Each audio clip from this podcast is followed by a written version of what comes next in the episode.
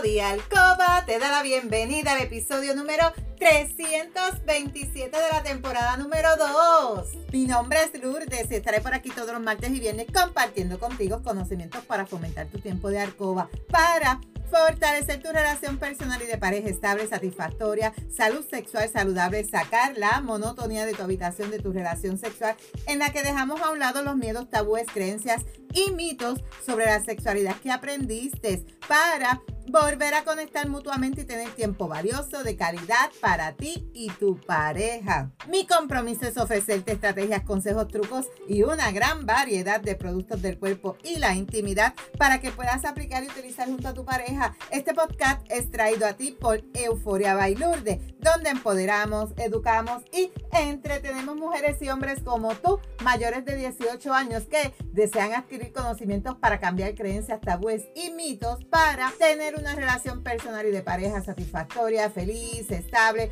donde puede existir la confianza, la comunicación, la seguridad, el conocimiento y sobre todo el amor. Y hoy es viernes 12 de enero del 2024. Te saludo desde Carolina, Puerto Rico. Si es la primera vez que me escuchas, te doy la bienvenida. Si llevas tiempo escuchándome y me sigues desde mi primer episodio, bienvenida y bienvenido a otro episodio más de tu podcast favorito. Y el tema de hoy, masturbación compulsiva. Cuando esto se convierte en un problema. Vamos a conocer un poquito más sobre este tema. Una masturbación compulsiva es aquella, para describirla y que tú conozcas un poquito, a ver si tú caes en esta descripción, que se convierte en una actividad independiente del placer sexual y va más allá de esa frecuencia con la que se practica y que puede generar problemas con tu entorno, con las personas que tú te relacionas, para establecer si esa masturbación es un compulsivo, los criterios más relevantes son cuando tu vida está centrada solo en ese deseo, solo ahí, a esa acción de la masturbación. También existe esa incapacidad para poder impedir, controlar o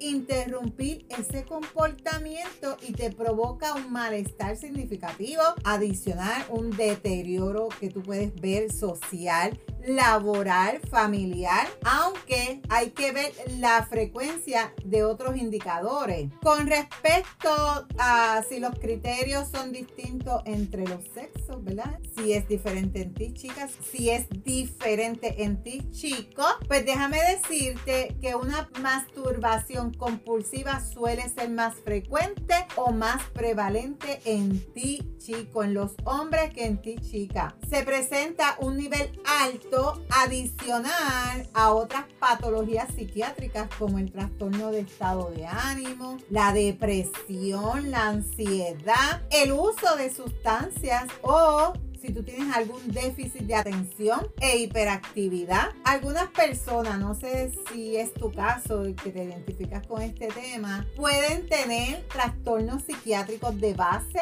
pero también hay otros casos que son más leves y la masturbación también se puede utilizar para disminuir niveles de ansiedad, de estrés. Tú sientes que pues cuando tienes ese orgasmo te ayuda y de por sí el orgasmo ayuda a bajar el estrés, la ansiedad y tú te refugias en este mecanismo. En cuanto a la edad, pues te puedo decir que no hay un dato relevante que determine cuándo la masturbación es o no es un acto compulsivo. Aunque es cierto que en jóvenes suele ser más esta práctica. En términos generales, ¿cómo saber si la masturbación corresponde a una conducta compulsiva o no? Es bien importante establecer ese gradiente que puede ir desde un comportamiento sexual excesivo, es decir, si tú tienes la sensación de que te masturbas demasiado o hasta que pueda considerarse un trastorno hipersexual.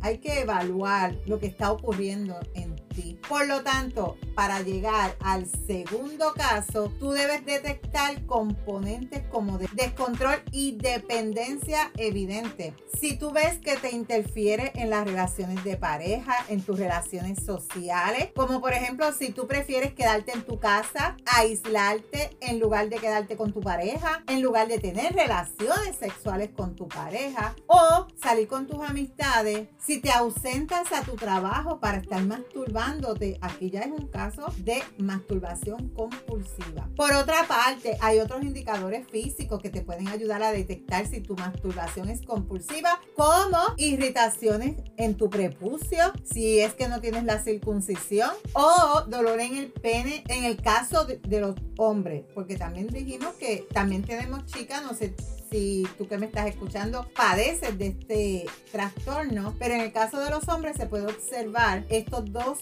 problemas. En el caso tuyo, chica, puedes tener malestar en tu vulva, en la parte externa del clítoris o en la parte interna de tu vagina. Todo va a depender que tú utilices, ¿verdad? Para la masturbación, si utilizas los dedos, si utilizas algún juguete, si no utilizas lubricante. Aparte, tú vas a estar cansada, cansado, con fatiga en general, no solo a nivel sexual, sino también a nivel personal. La masturbación compulsiva se puede considerar adicción. Pues a esta pregunta se considera una adicción al sexo. Pues déjame decirte que la masturbación compulsiva se incluye dentro de ese conjunto de conductas que tienen que ver con el trastorno hipersexual, que si tú lo buscas en el DSM-5 vas a que eso es un manual de referencia mundial para ubicar los trastornos psiquiátricos o como se denomina popularmente adiciones sexuales. En este punto, si se fuera a evaluar desde el servicio de psiquiatría,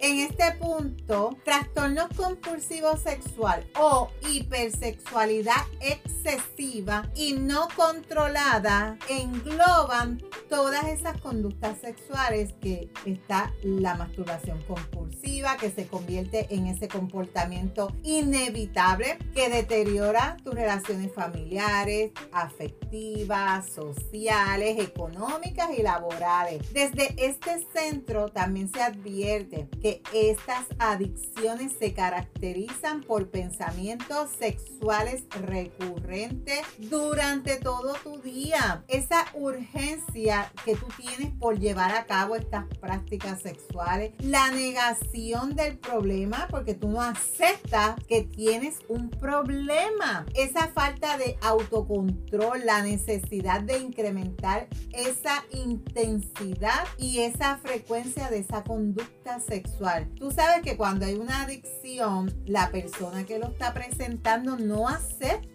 que tiene algún tipo de adicción. Por ende, casi nunca quiere buscar ayuda. Por otra parte, la masturbación, cuando se tiene o no con tu pareja, es una conducta sana en sí misma. Lo que se convierte en una patología es cuando perjudica tu vida por el exceso, pero sobre todo por la impulsividad. Es decir, que ya tú no tienes control sobre tu cuerpo porque ella te domina. Lo que tú piensas es todo el tiempo en masturbar, masturbar, masturbar, desayuno, como y ceno, masturbar, masturbar. ¿Cuándo es necesario que tú pidas ayuda?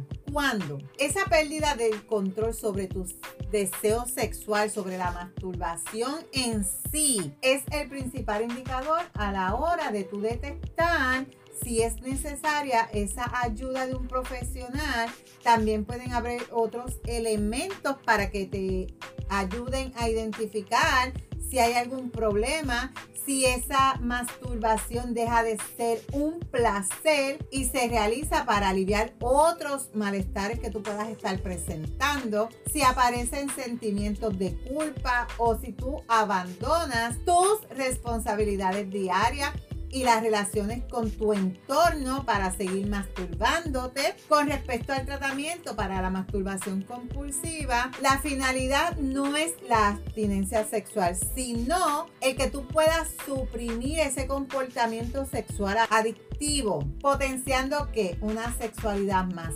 sana e integradora en tu vida personal como persona. También aquí se puede emplear psicoterapia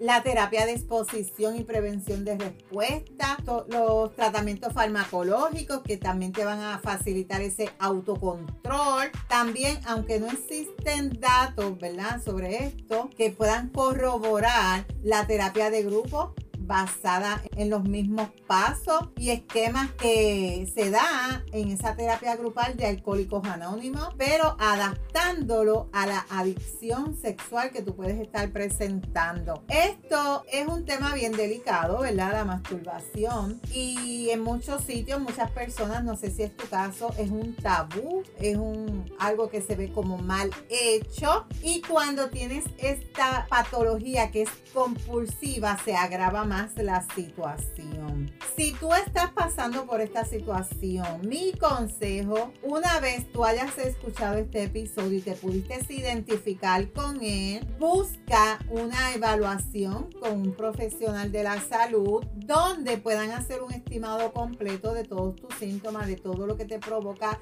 llevar a cabo esta actividad, de lo que te está afectando tanto laboral, personal, familiar, social, para que tú y el profesional puedan llegar a un tratamiento adecuado para que tú puedas comenzar a disminuir esta práctica que estás llevando a cabo y que te está afectando y ya tú notas que está afectando tu vida personal. Así que si tú te identificas o estás pasando por esta situación de este episodio, recuerda aplicar las recomendaciones y estrategias que te acabo de dar. Ante la duda, saluda, no tengas miedo de buscar ayuda, si tienes que buscar ayuda psiquiátrica, psicológica, búscala. Porque muchas veces por miedo, por el que dirán o simplemente por desconocimiento, no buscas ayuda. Y esta conducta sigue empeorando y afectando tu vida personal y de tu pareja si tienes pareja. También te invito a mi tienda lourdespr.com donde consigues una variedad de productos del cuerpo y la intimidad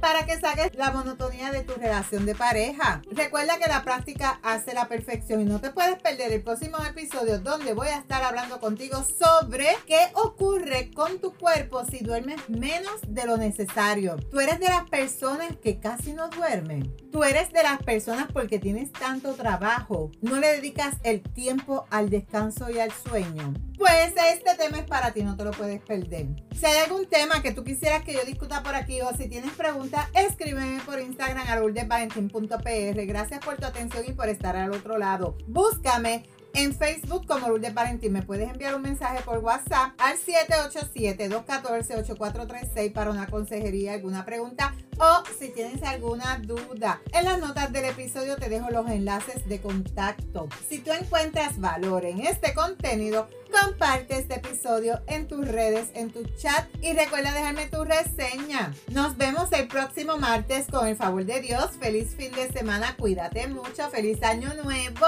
¿Cómo vamos con las resoluciones de este año y cómo vamos con las resoluciones sexuales para este año? Pero recuerda, eres poderosa, eres valiosa, eres maravillosa y tu felicidad no se la delegues a nadie. No dejes de soñar, no dejes de soñar. Cuídate.